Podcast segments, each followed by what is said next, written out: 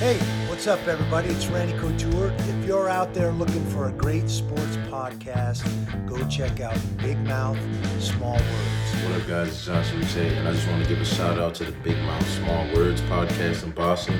Thank you guys for your dedication and support. Go Pats. Hey, it's Big Jim from 98.5 The Sports Hub, and I love listening to Big Mouth Small Words. Check them out at Big Mouth Small Words Podcast. Big Mouth Small Words Sports Talk. We back, baby. Another episode. Let's go. Oh, baby. A podcast two days later from the, oh my good lord. Hello, everyone. And welcome to episode number 165 of the Big Mouth Small Words podcast. It's just me. I waited too long before to give you a podcast. I'm not going to make the same mistake. Got a lot going with the music. You already know. So the Bruins have an opponent in the second round. They are the New York Islanders. How this happened, I don't know, but the first game is going to be 8 o'clock on Saturday. Holy hell, things are happening very, very, very, very quickly. so we need to get into this.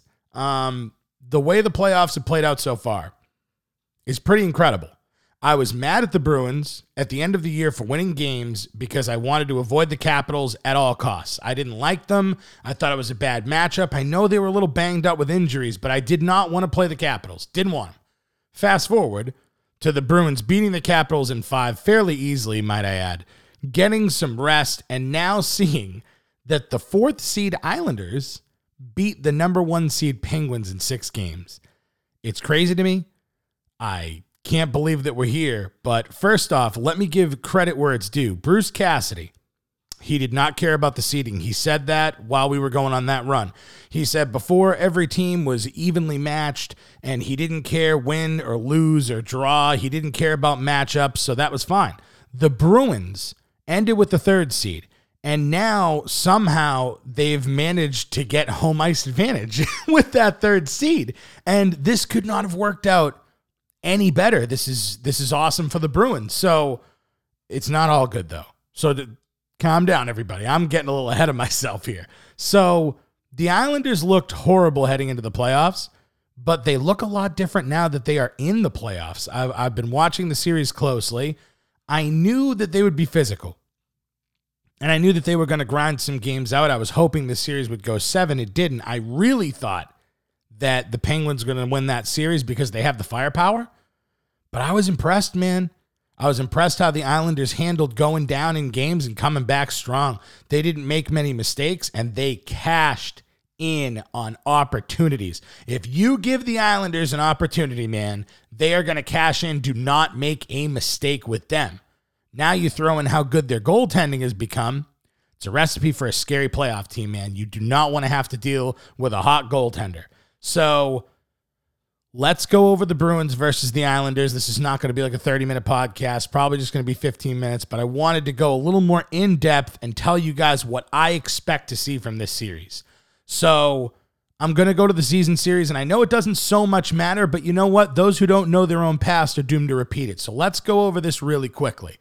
Between these two teams, the Islanders owned the Bruins in the first half of the regular season, and the Bruins got some redemption late with their playoff push. The Islanders went five wins, two losses, and one draw. The Bruins went three wins, three losses, and two draws. Those records indicate that the Islanders were much better. But when you look at the numbers, it was so freaking close. The goals for was 18 to 20. It was only a two goal difference. The power play percentage was a 1% difference, and the penalty kill percentage was a 1% difference. I mean, most every game that these two teams came down to the wire, and it was one mistake. One mistake that cost each one of them the games. So that makes for scary but fun playoff hockey. I'm going to be terrified, but I mean, this is a good matchup, man.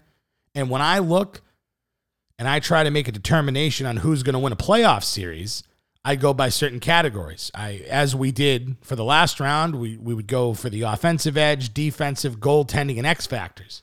I don't have Batch. I don't have Matt, so I'm going to do it myself here. When it comes to the offense, I have to give the offensive edge to the Bruins. I think that after that trade deadline where they acquired Taylor Hall, Reilly, Lazar, it was huge for the team. And the thing is, it's hard to find another team that can match the Bruins' perfection line of Pastrnak and Marchy and Bergeron. But now that you have to deal with the second line, and the second line is just as formidable as the first, it really screws with teams, man. I mean, Craig Smith, David Krejci, and Taylor Hall are a matchup nightmare for anyone. I don't know if anyone can compare to that line when they're playing at their best. And I don't think we've seen Krejci's best yet. So I'm telling you, when playoff Krejci comes in, it's going to be bad. I think Lazar makes that fourth line a lot more physical. I think they're a lot more dangerous now. I think that third line, man, it could go either way. You know, Ritchie, Coyle, and DeBrusk usually find themselves on the score sheet, and mostly Ritchie, which makes no sense. But the Islanders have some weapons too. Don't get me wrong. Barzal, uh, Eberle, Palmieri, Clutterbuck. I actually think when I look at all these these players, I think that the Islanders have the edge in the third and fourth lines, but I think the Bruins have the edge with the first and second line. Honestly, I'm going to get a little bit of slack here, but I don't think it's close. I really don't. I don't think it's close when it comes to the first two lineups. So I'm giving the edge to the Bruins when it comes to offense. Defense is tougher. I like what both teams are doing. I think Charlie McAvoy is one of the best in the game at defense. But here's my issue with the Bruins. And I'm not saying the Islanders are anything great, but Grzelcyk, is he great? He's good offensively, but we're talking about defense here. He's very small. He gets bodied off the puck a lot. Reilly, I do like, but he's hit or miss. Speaking of hit or miss, Brandon Carlo, dude, I mean, second line defensive pair, and he can't get the puck out of the zone. He'll have some good moments, but mostly, I don't know. So the Islanders, they've got some solid players. I like Letty. I like Pulock. I like Mayfield. But I think, man, when I come down to it, it's rough. I, I think that the Islanders are defensively tougher. I think that they're bigger and tougher. I think that they're more aggressive offensively.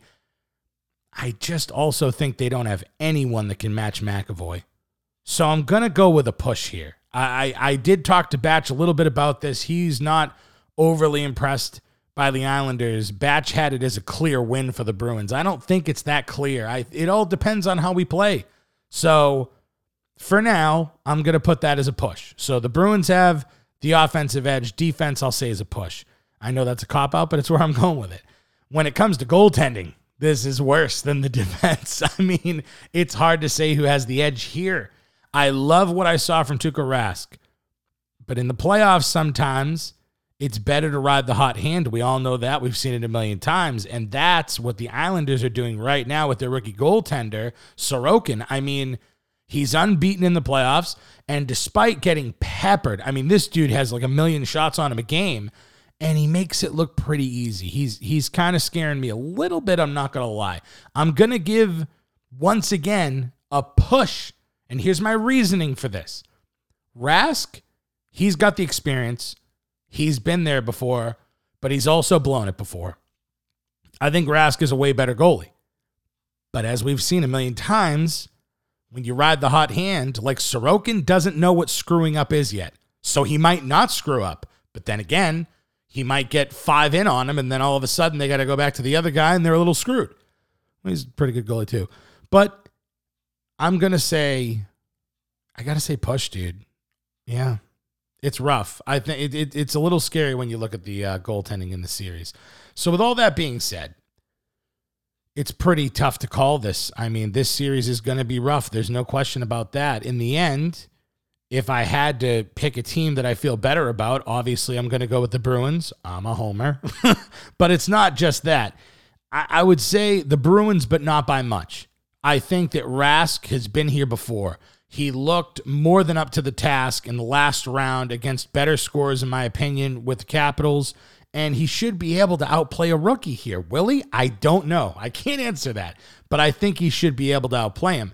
In a series like this, where it comes down to a few plays that can affect the whole game, I look to the X factors to win the series.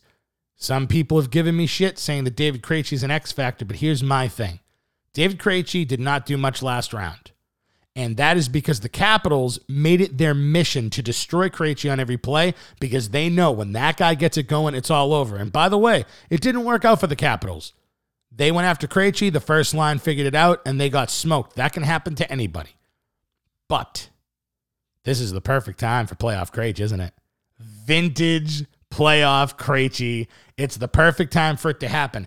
In my opinion, this is going to be a tougher series. If the Bruins are going to win this series, I think the second line has to be their best line.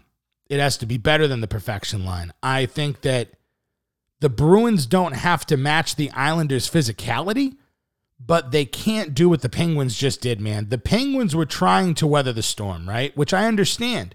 But the Islanders under Barry Trotz don't stop. They never stop coming at you. So you've got to take what they give you and you got to keep playing your game. Don't get into the hitting match with them because they don't stop and they don't get tired. They're going to keep going until you give up. So don't give up. If the Bruins play to their strength and they stay out of the penalty box, they should be able to take this series in six. I would like to say five, but I'm not going to be crazy. I'm going to say six.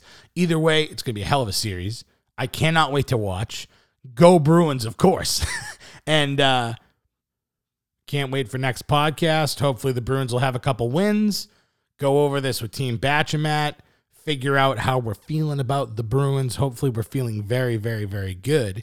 And uh, I'm going to end it there. I just wanted to tell you guys what I thought about what was going to happen with the Bruins as always, go to at Big Mouth Small Words Podcast on Instagram. Many wrestling memes will happen. I'm going to create as much funny content as I can. Go to bigmouthsmallwords.com. And most importantly, stay safe. Thanks, everyone.